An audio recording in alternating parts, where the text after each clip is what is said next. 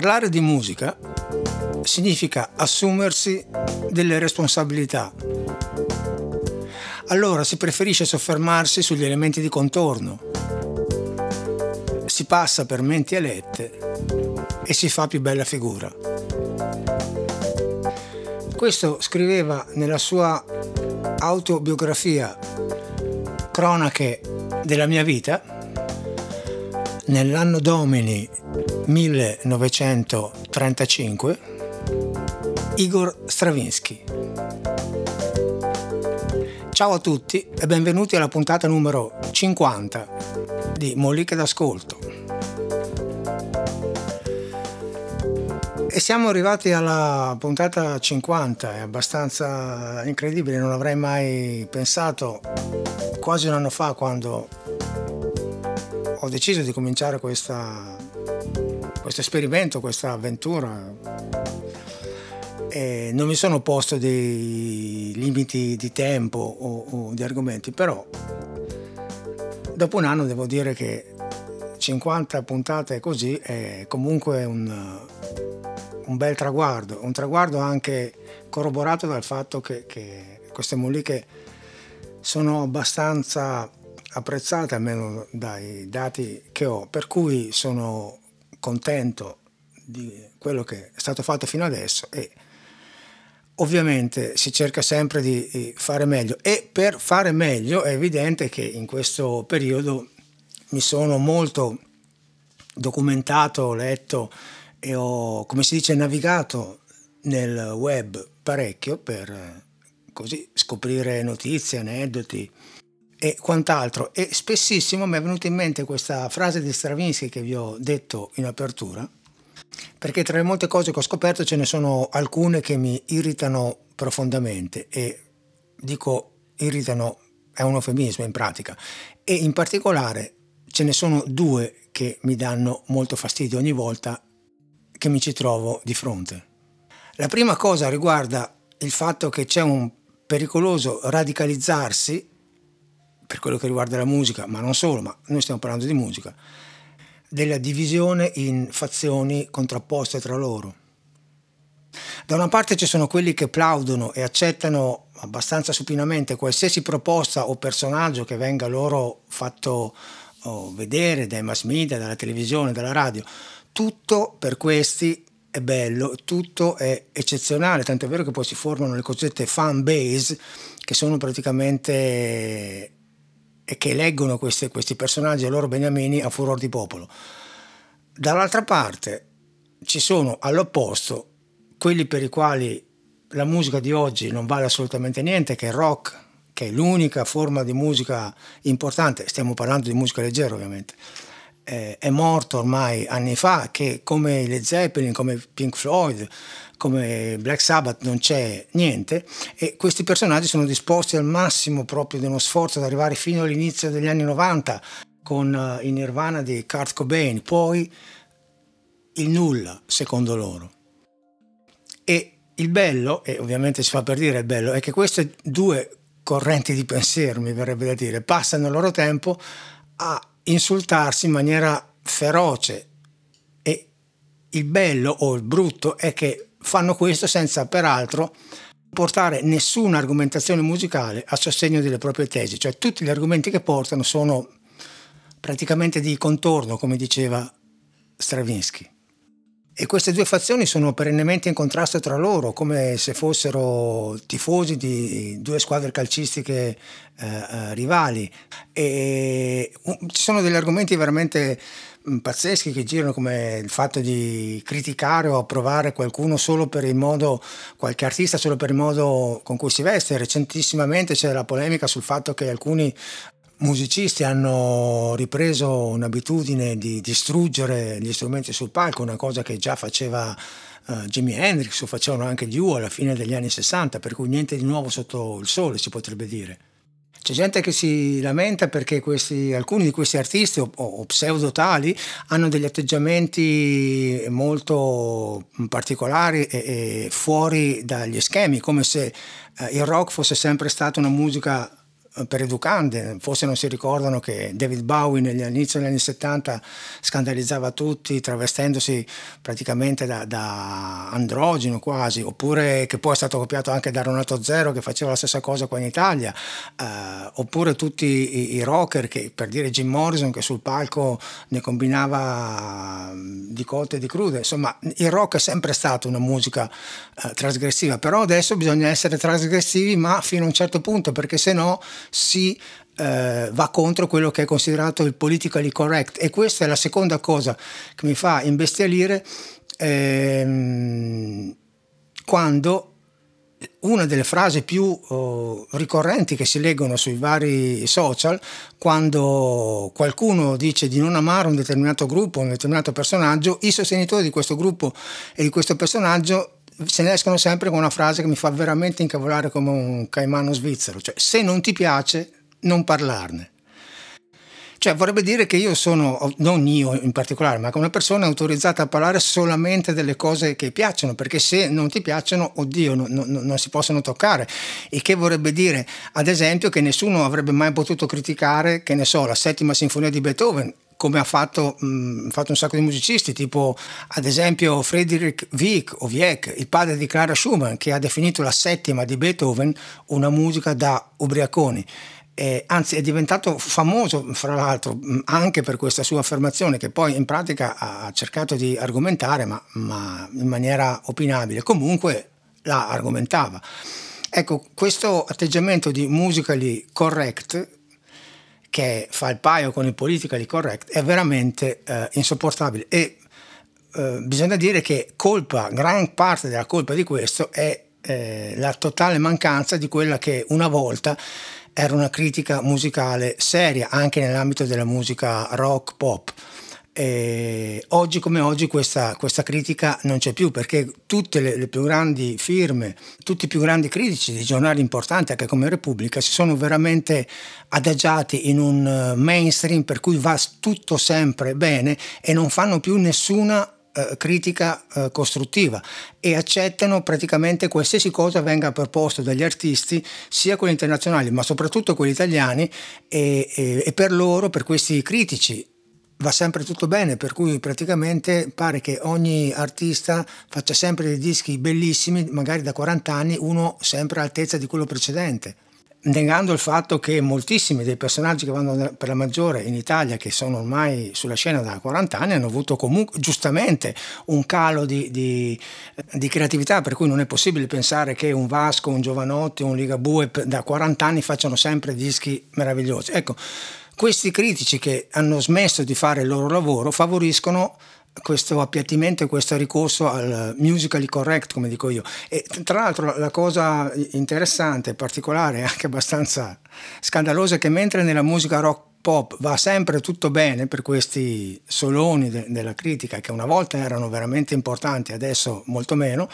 Uh, in altri ambiti musicali, tipo per esempio la musica classica o la musica lirica, soprattutto va, ci sono i critici che vanno dall'altra parte, cioè a cercare veramente il pelo nell'uovo, per cui se una cosa non è esattamente come loro pensano, fanno delle critiche veramente molto pesanti.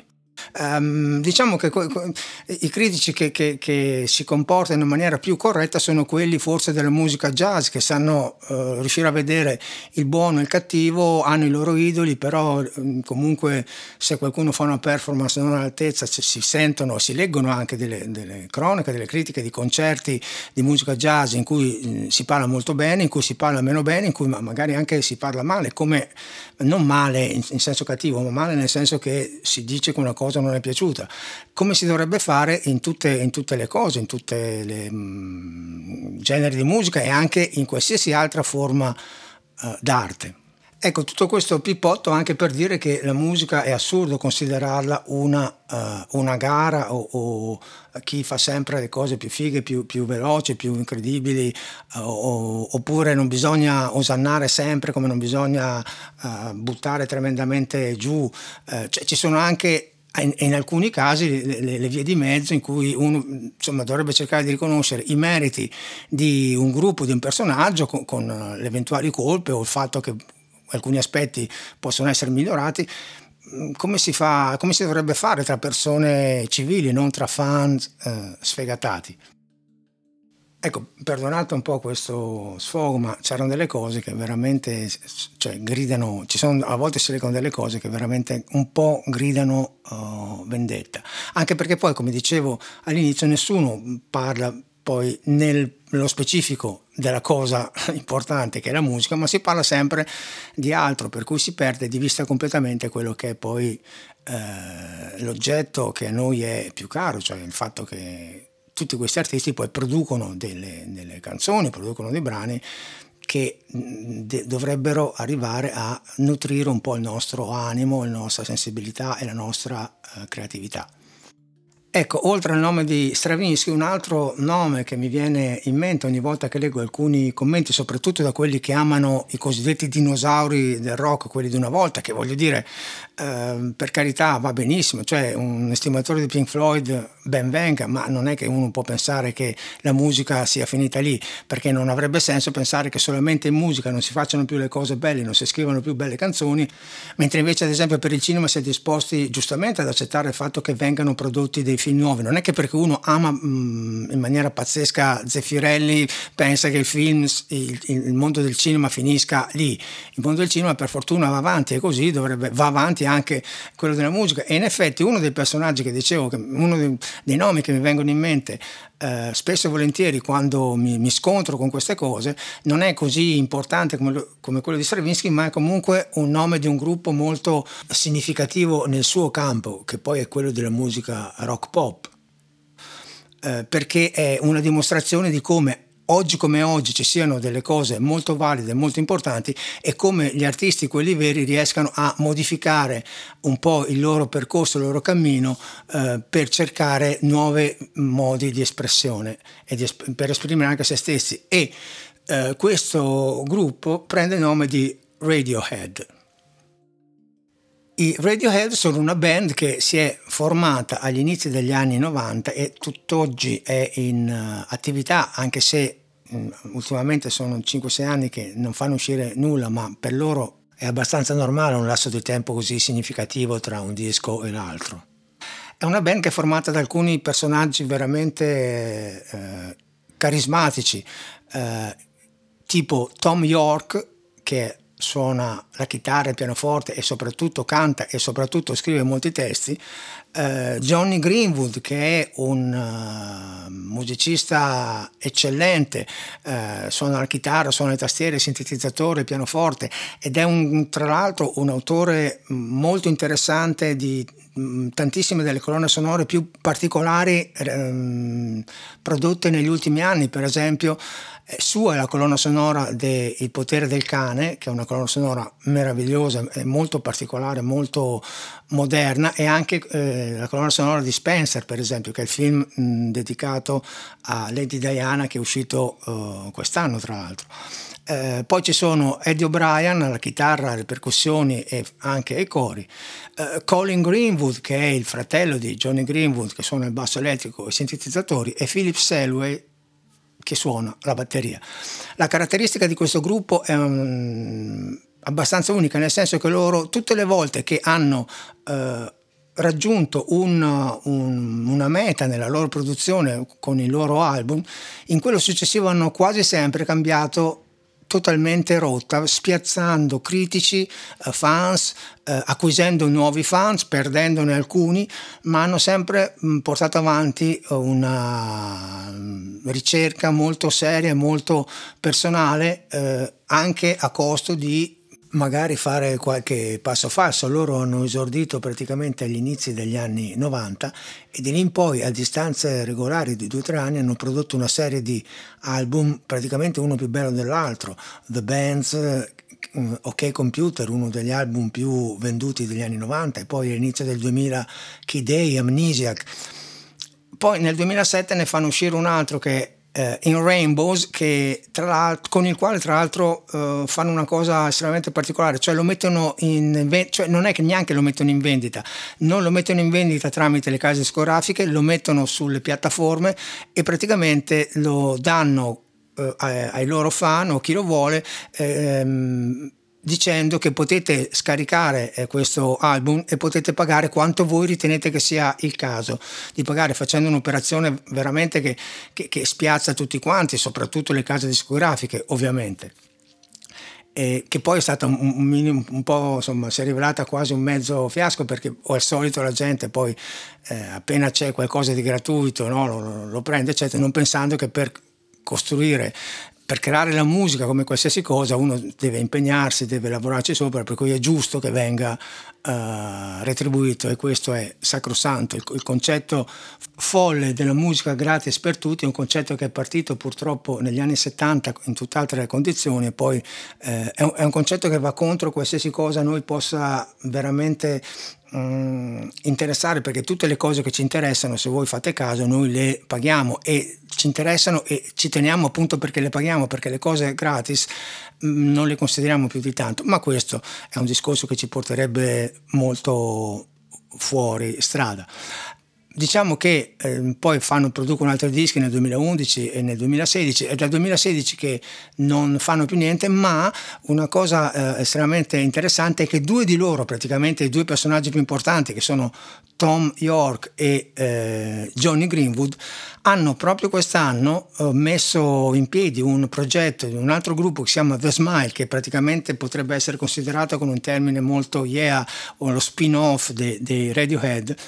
e hanno prodotto un album che si intitola uh, A Light for Attracting Attention, cioè una luce per attirare l'attenzione, che è veramente uno degli album più mm, interessanti degli ultimi 30 anni e tra l'altro contiene secondo me forse la canzone più uh, bella del 2022 che si intitola Free in the Knowledge. Ecco, eh, l'oggetto di questa mollica è una delle canzoni eh, più famose che loro hanno prodotto, che risale al 1997 e fa parte dell'album OK Computer, e la canzone si intitola No Surprises. Concedetemi il fatto che, visto che è la mollica numero 50, in realtà questa canzone che è molto eh, particolare, e adesso ne parleremo, Uh, mi sono divertito un po' a vedere, essendo anche molto famosa, molto conosciuta, essendo anche una ballad praticamente, mi sono divertito in queste eh, settimane a, a, così, a, a, spulciare internet e, e cercare delle, alcune delle numerose cover che sono state fatte di questa canzone e, e, volevo un po' confrontarle così tra loro un paio per farvi così eh, magari divertire un po' per stuzzicare la vostra uh, fantasia come, come, è stata stuzzicata uh, la mia.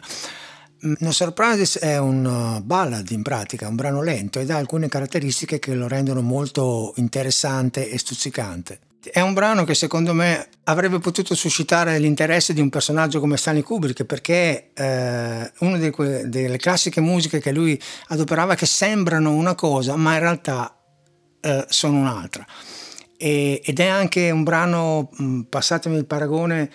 così forse un po' azzardato, ma mh, a me dà molto l'idea di un po' di Bertolt Brecht, nel senso che, che veramente eh, racconta delle cose in maniera particolare, ma in realtà forse ne dice delle altre e, e forse quello che tu capisci non è esattamente quello che lui dice o viceversa, non si sa. Già dall'inizio il brano gioca praticamente a carte coperte in questo modo.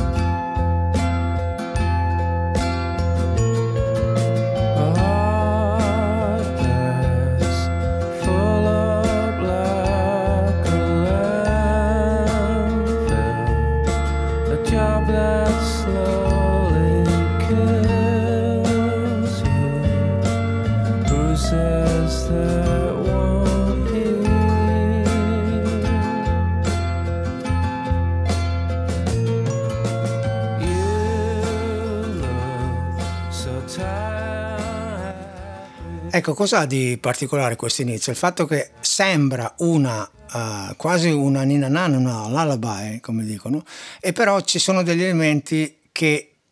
stonano un po', non dal punto di vista stonano musicalmente, ma stonano con questa idea, perché all'inizio c'è una frase che dà un'idea di qualcosa di tranquillo e sereno, ma subito dopo c'è qualcosa di un po' storto, perché c'è un arpeggio in minore abbastanza strano che vi faccio sentire solo col pianoforte. Questo è maggiore e qua sentite, questo è minore che dà, cioè, è strano perché, no? Ancora ve lo faccio sentire più lentamente. Tra l'altro questo effetto un po' così stortignacolo, perdonatemi questo termine che non è certamente musicalmente corretto, ma per rendere l'idea, eh, è accentuato anche dal fatto che viene utilizzato oltre, oltre agli altri strumenti, viene utilizzato uno strumento particolare che è un, un glockenspiel, che è uno strumento con delle barre di metallo che vengono percosse, un po' la versione ridotta di uno xilofono, lo strumento che tra l'altro utilizza anche Mozart nel flauto magico quando mm, alla fine con Papageno e Papagena, ma comunque questo è un accenno così.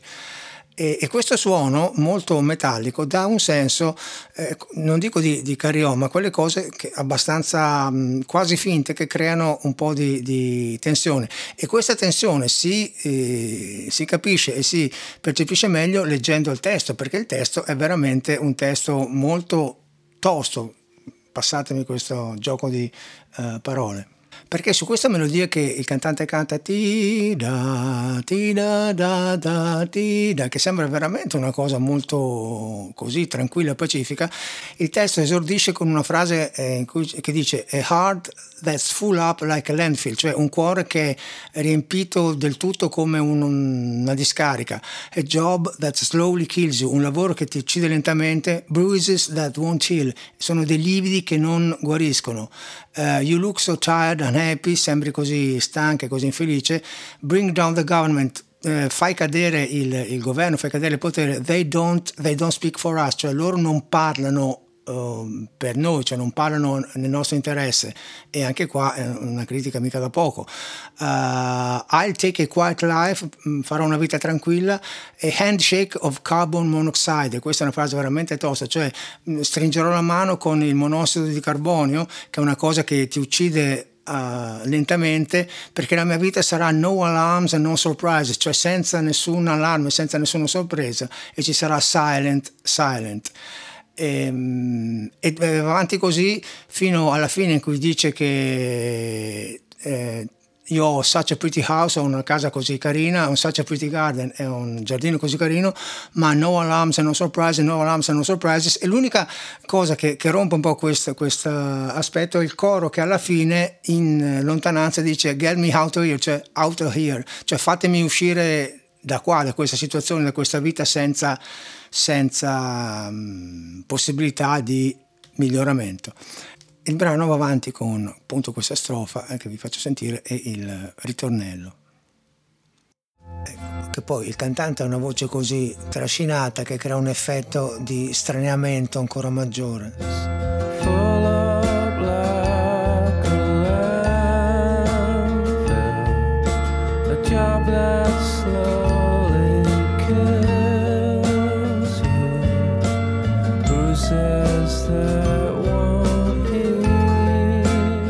Veramente sembra che stia raccontando una favola, ma in realtà sta dicendo delle cose tremende.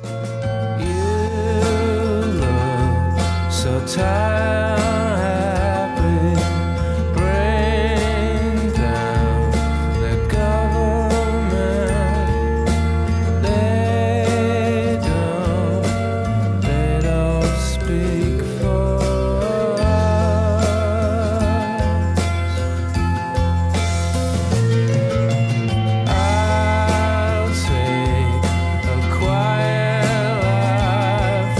Qua praticamente entra l'inciso, il ritornello.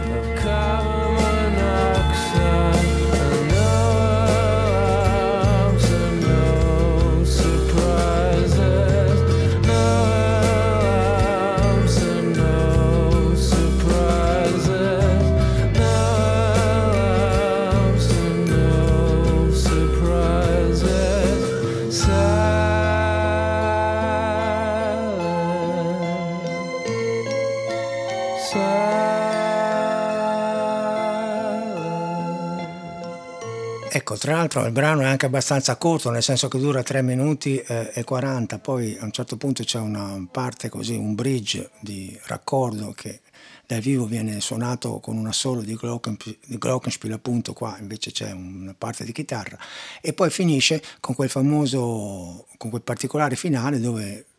viene ripetuto Such a Pretty House, Such a Pretty Garden e con il coro che ripete per tre volte in secondo piano la frase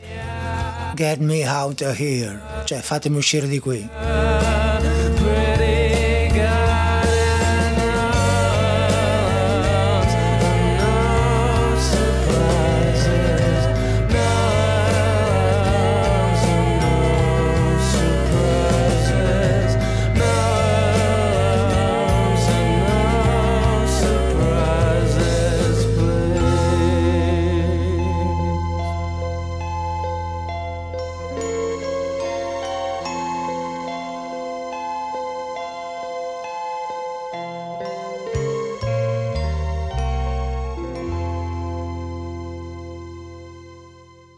Quando uno ascolta poi questo pezzo al testo davanti, l'effetto è veramente molto straniante, molto allenante ed è, eh, secondo me, una, una, figata, nel senso che proprio la musica e il testo sono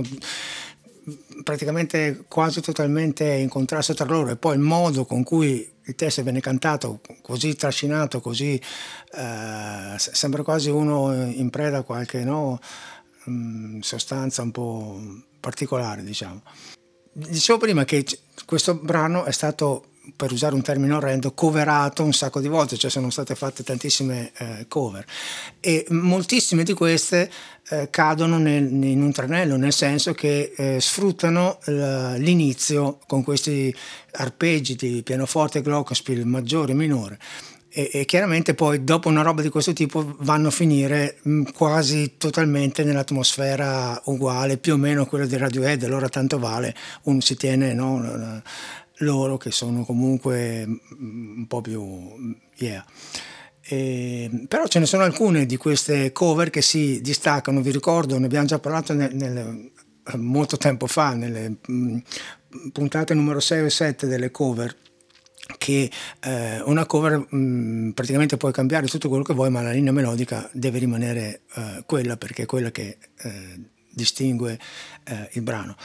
E una delle cover più interessanti che ho trovato è di eh, una cantautrice americana giovanissima, perché è del 1999, che si chiama Lizzie McAlpine, che ne dà una versione veramente scarna, con, con la chitarra acustica praticamente solo, e la cosa che colpisce chiaramente è il suo timbro di voce così, eh, soff- così soffiato, così eh, particolare, molto intenso, eh, pur essendo molto delicato, e ve la faccio sentire un pezzo.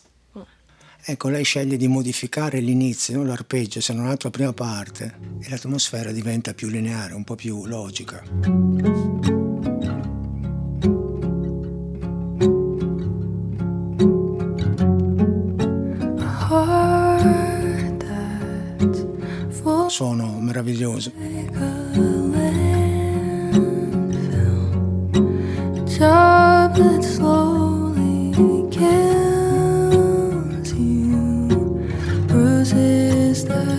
Won't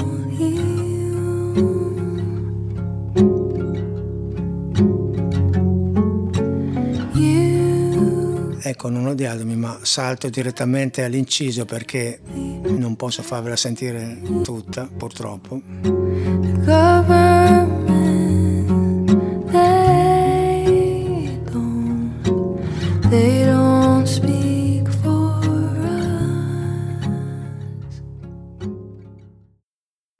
E questo è l'inciso che diventa molto toccante, molto caratteristico con questo timbro vocale così particolare. Ecco,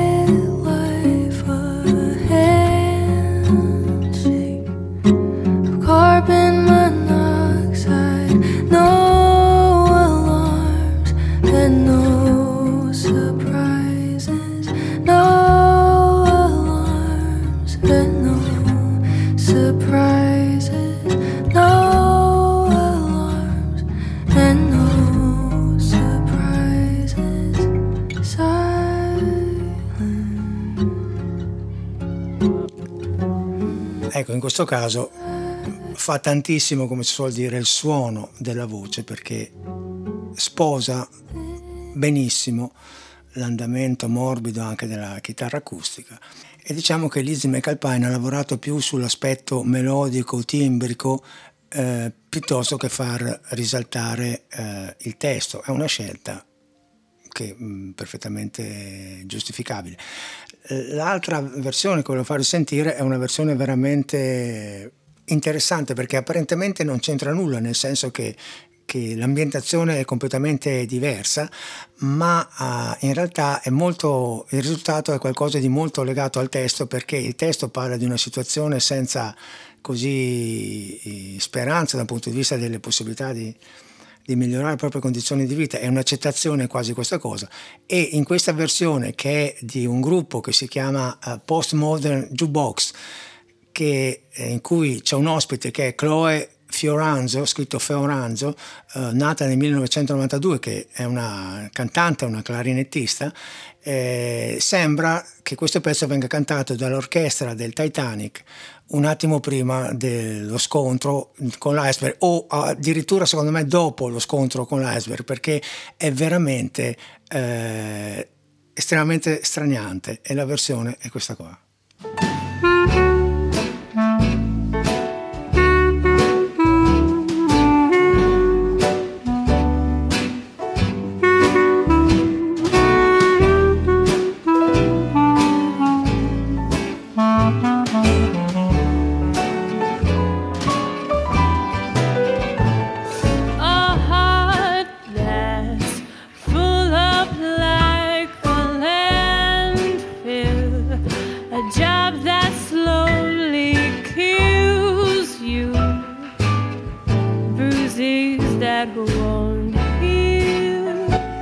Tipico anni 30, è veramente secondo me Stanley Kubrick.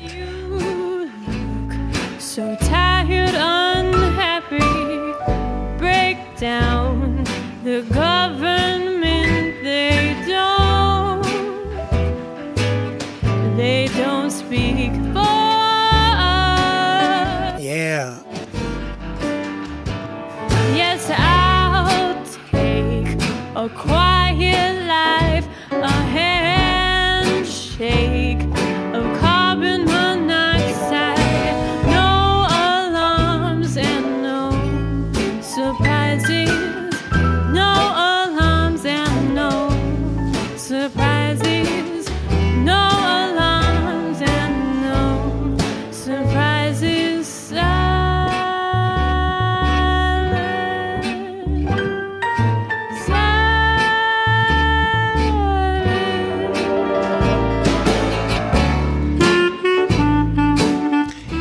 suona il clarinetto.